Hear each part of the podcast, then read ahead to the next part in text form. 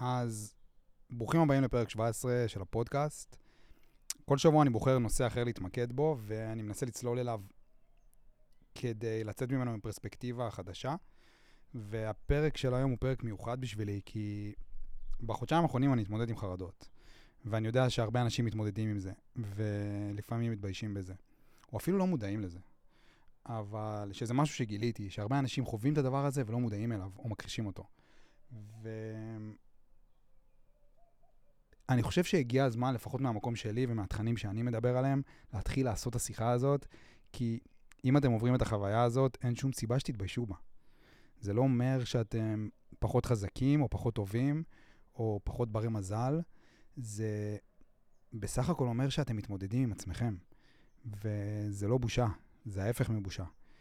כי הנפש שלנו היא מערכת כל כך מורכבת וכל כך חכמה, וזה לא הולך להיות פרק מדעי, זה לא הולך להיות משהו תיאורטי כזה של תנשמו שלוש נשימות עמוקות ותחזרו לשגרה. זה הולך להיות פרק על פרספקטיבה. זה בעצם, אני בוחר כל שבוע מחדש להתמודד עם היבט אחר בעולם המוזר שאנחנו חיים בו, ורק בשבוע האחרון קיבלתי חמש הודעות מאנשים שחווים חרדה ומתים מפחד. כי הם לא מבינים מה זה הפאקינג התקפי חרדה האלה באמצע החיים. אז כל מי שמזדהה עם זה וחווה את הדברים האלה, אני רוצה להתחיל עם מסר טיפה מרגיע.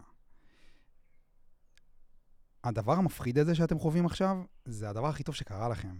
החרדות האלה, הדיכאון הזה, ההתקפים של סטרס, זה הדבר הכי טוב שקרה לכם. ואני רוצה להתחיל מהבסיס, כי אנחנו חיים את החיים שלנו, וכל אחד בשגרה שלו ובדרך שלו, וזה פשוט מתחיל לקרות מתישהו. ככה זה עם חרדות. זה פשוט מתחיל לקרות, וזה תמיד יתפוס אותנו לא מוכנים. ועד שזה קורה, אנחנו כזה רק שומעים על זה מאנשים שבוכים לנו על זה, ואני הייתי בטוח עד עכשיו שהעולם מתחלק לשתיים. אנשים שסובלים מחרדות ואנשים שלא. אבל מהרגע שזה קורה, וזה לא קורה בבום, וזה משהו חשוב. זה לא שבא פתאום התקף חרדה אחד חד, משמעי, חד משמעי כזה שמשנה הכל. וזו באמת נקודה חשובה, ועכשיו זה, וזה לכולם, גם למי שעדיין לא חווה התקף חרדה. זה מתחיל בצורה הדרגתית. זה מתחיל בתסמינים. אם יש לכם סטרס קבוע שאתם לא מבינים למה, כאבי ראש אולי, שפתאום מתחילים כזה בחמש אחרי הצהריים, כאבי בטן, צריך להבין פה רגע משהו. זה לא מתפוצץ עלינו ישר כהתקף חרדה. הגוף שלנו מסמן לנו.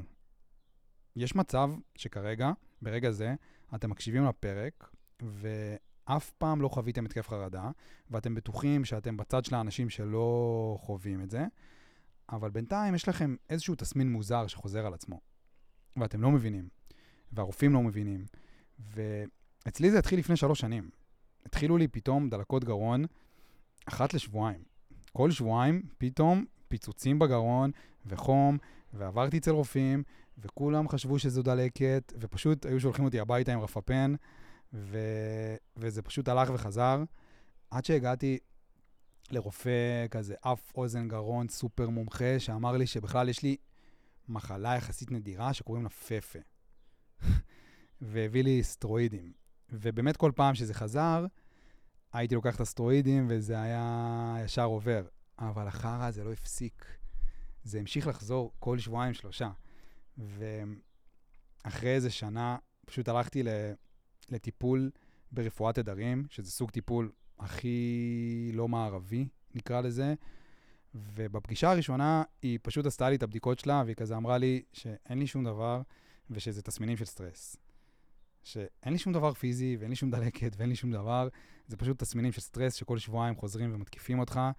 זה, הגוף שלי שחרר הורמון שנקרא היסטמין, שזה הורמון שמייצר תגובה אלרגית, שפשוט תוקפת לי את הגרון ואת הבטן, ולא יעזור כמה אנטיביוטיקה הייתי לוקח, זה בכלל נפשי. זה לא קשור לאנטיביוטיקה. ולא משנה מה אתם חווים עכשיו, ולא משנה מה הרופאים יגידו, אם זה חוזר בצורה קבועה, וזה מוזר, יש מצב טוב שזה תסמינים של סטרס. זו בעצם הנפש שלנו שמתחילה לבעבע מבפנים. היא מנסה לסמן לנו את כל הפערים שפתחנו מולה לאורך כל השנים, והרופאים פשוט יגידו שזה כנראה דלקת, גרון. ואפילו טונה אמר את זה ראשון, ובפעם הראשונה ששמעתי את השיר שלו, סחרחורת, לא הבנתי שהוא מדבר על התקפי חרדה, אבל אז שמעתי פודקאסט שהוא עשה ברדיו הבינתחומי נראה לי, והוא סיפר שם שכל השיר הזה הוא בכלל נכתב על ההתקף חרדה שהיה לו אחרי ההצלחה הראשונה, והאמת שגם אז לא באמת יכולתי להבין את המילים, כי לא עברתי את זה בעצמי, אבל היום אני מבין. והיום אני יודע בדיוק מה זה אומר, ואיך הרעדה מתפתחת לאט-לאט בתוך המערכת, עד שהיא פשוט מתפוצצת עלינו בהתקף שממנו כבר אין דרך חזרה. כי כשזה רק תסמינים של סטרס, שחוזרים פעם בחודש, פעם בשבוע, אנחנו יכולים להתמודד איתם. אנחנו יכולים כזה להמשיך לתחזק את החיים שלנו ואת השגרה שלנו, ואנחנו לא באמת נותנים לזה משקל, אז אנחנו ממשיכים. ומה שיפה בהתקף חרדה, זה שברגע שזה קורה, אין יותר לתחזק את השגרה. כי כשהתקף חרדה מגיע, אתה עוצר הכל, ומעכשיו הכל משתנה. ועכשיו, אחרי שהבנו שחרדה זה משהו שבתכלס נוגע לכולנו, ושזה תהליך הדרגתי שמתחיל בתסמינים של סטרס בכלל, ושרק בסופו של דבר עוברים, הופכים להתקף חרדה, אני רוצה לנסות להסביר מה זה בכלל התקף חרדה. והתקף חרדה זה מנגנון הגנה. זה מה שזה. ואני אומר את זה שוב, כי הבסיס של הפרספקטיבה החדשה שאני מנסה לייצר פה, זה ש... זה... שזה מנגנון הגנה. התקפי חרדה ממותגים כל כך רע בחברה שלנו, יש עליהם סטיגמה שמי שחווה אותם הוא יותר חלש או יותר פגיע, אבל זה כל כך ההפך, וזו המטרה של הפרק הזה. זה מנגנון הגנה. הגוף שלנו מייצר אותו כדי להגן עלינו. הוא מייצר אותו כדי לסמן לנו שמשהו קורה, והוא מזמין אותנו להתעורר, כי הגוף שלנו חכם. יש לנו בתאים מאות מיליוני שנים של אינטליגנציה שהתפתחה בתהליך אבולוציוני מאוד מאוד חכם. וכל התהליכים שהנפש שלנו עוברת הם תהליכים שיושבים על המון אינטליגנציה. וזה די מטורף לחשוב על זה בכלל. כי אם חרדה זה מנגנון הגנה, זה אומר שיש סיבה למה הדברים האלה מתפתחים. והרפואה המערבית כל כך מוכוונת טיפול בתסמינים, שהיא פשוט מפספסת את התמונה הזאת כל פעם מחדש. כי אם התקף חרדה או דיכאון הם בכלל מנגנוני הגנה, אז אנחנו צריכים להבין מה קורה בתוכם, ועל מה הם מנסים להגן כל כך, במקום להשתיק אותם עם כדורים ולהמשיך בחיים שלנו. אבל כל מה שקשור לכדורים, אני אחזור לזה בהמשך, כי זה נושא חשוב ואנחנו עדיין רק בהתחלה, ובגלל שזה פרק ממש חשוב, אני בונה אותו טיפה שונה, וכל כמה דקות אני אסכם את מה שאמרתי עד עכשיו, ואמשיך משם. אז בעצם, עד עכשיו ביססנו שני דברים חשובים. הדבר הראשון, שהתקף חרדה זה משהו שמתפתח בצורה הדרגתית, ומתחיל בתסמינים של סטרס, שיש כמעט לכולנו. והדבר השני, זה שהתקף חרדה זה מנגנון הגנה. ואחרי שביססנו את שני הדברים האלה, אני רוצה לעבור לנושא השלישי. איך זה בכלל מתפתח, מלכתחילה, בתוך הגוף שלנו? כי אנחנו מדחיקים. ככה גדלנו. כשהיינו בני שלוש ובכינו בארוחת שישי, ואמא שלנו צעקה עלינו להפסיק, התחלנו להדחיק. כל פעם שהבענו רגשות והראינו את הפגיעות המדהימה הזאת שלנו, העולם לא כיבד את זה. הוא בכלל לא כיבד אותנו, והוא לא כיבד את העדינות שלנו, והוא פשוט אמר לנו להדחיק. והיינו ילדים, והיינו רגישים, והיינו עדינים, אז הדחקנו.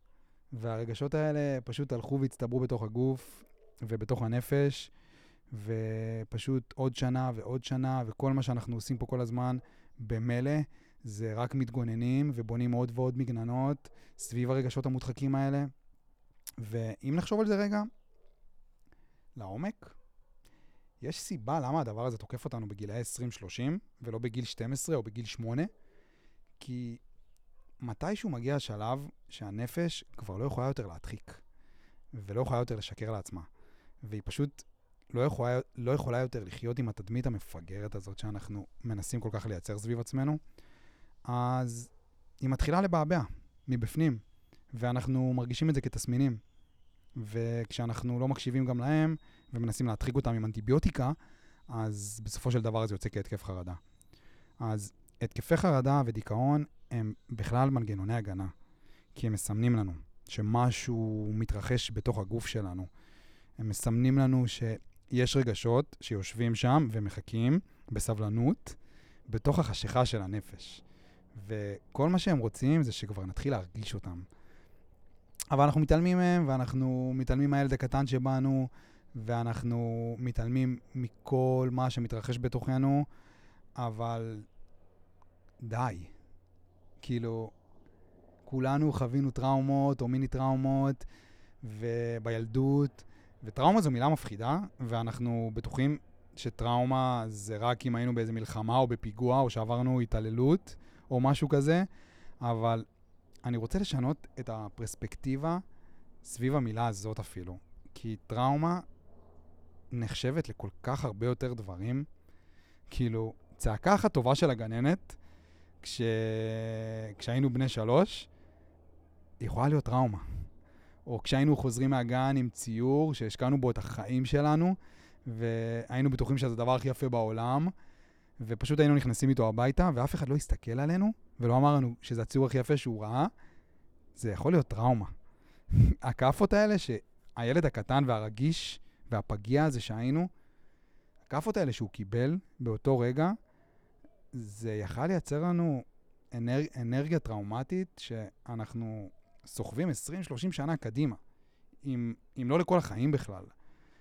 ככה זה עובד, ואני רוצה לנסות רגע לסכם את זה, כדי שזה יהיה מאוד מאוד ברור, כי זו נקודה הכי חשובה. כשאנחנו ילדים, אנחנו כל כך רגישים, שאם אנחנו מרגישים רגש שאנחנו לא מצליחים להתמודד איתו, המערכת מדחיקה אותו עמוק. מדחיקה אותו עמוק. כי היא לא רוצה שנרגיש אותו יותר, והוא פשוט תקוע שם. ורגשות כמו דחייה, או בושה, או חרטה, נמצאים כל כך עמוק בתוך הגוף שלנו, והם מתחילים לאט-לאט לבעבע. והגוף שלנו עדיין כל כך מפחד להרגיש אותם, כי הוא זוכר כמה זה היה קשה כשהיינו ילדים, שהוא אשכרה מעדיף לתת לנו משהו אחר להתעסק בו. והוא נותן לנו את ההתקפי חרדה האלה ואת הדיכאונות האלה, וזה פשוט מראה כמה הגוף שלנו הוא כל כך חכם בשיטות שלו להגן על עצמו. זו מין אינטליגנציה קדמונית כזאת, הישרדותית, שאנחנו פשוט חייבים להתחיל לנסות ללמוד ולהבין, כי, היא שם, והיא אחראית על כל כך הרבה מאיך שאנחנו מרגישים ביום-יום שלנו. ו... וזהו, וכמו שהבנתם, הפודקאסט הזה מחולק לפרקים, ואני מסכם את מה שעברנו עד עכשיו. אז הדבר הראשון זה שהתקף חרדה זה משהו שמתפתח בצורה הדרגתית, והוא מתחיל בתסמינים של סטרס, שיש כמעט לכולנו. דבר שני, התקף חרדה זה מנגנון הגנה. הדבר השלישי, התקף חרדה מתפתח אצלנו בגוף, כי מגיל צעיר הדחקנו רגשות. זה, זה עד כדי כך פשוט. הוא מתפתח אצלנו בגלל הרגשות המודחקים שלנו. והנושא האחרון, שזה הפרק הרביעי, שאני רוצה לגעת בו בפרק הזה, זה הטיפול. ואני יודע שהרבה מאוד אנשים לוקחים כדורים, ואני גם מקווה שבקרוב אני אעשה פרק עם איש מקצוע מהתחום, כי זה נושא כל כך מעניין, ואנחנו לוקחים את הכדורים האלה ולא באמת יודעים עד הסוף מה ההשלכות שלהם, ואני באמת חושב ש-50% מהאנשים סביבי לוקחים, לקחו או חשבו לקחת כדורים נגד חרדות, ואין לי שום דבר נגד זה, כי אני מבין את זה. וגם לי הייתה תקופה בחודשים האחרונים שכל יום חשבתי על זה. וכל מה שרציתי זה שהכאבים האלה והחרדות האלה פשוט ייעלמו.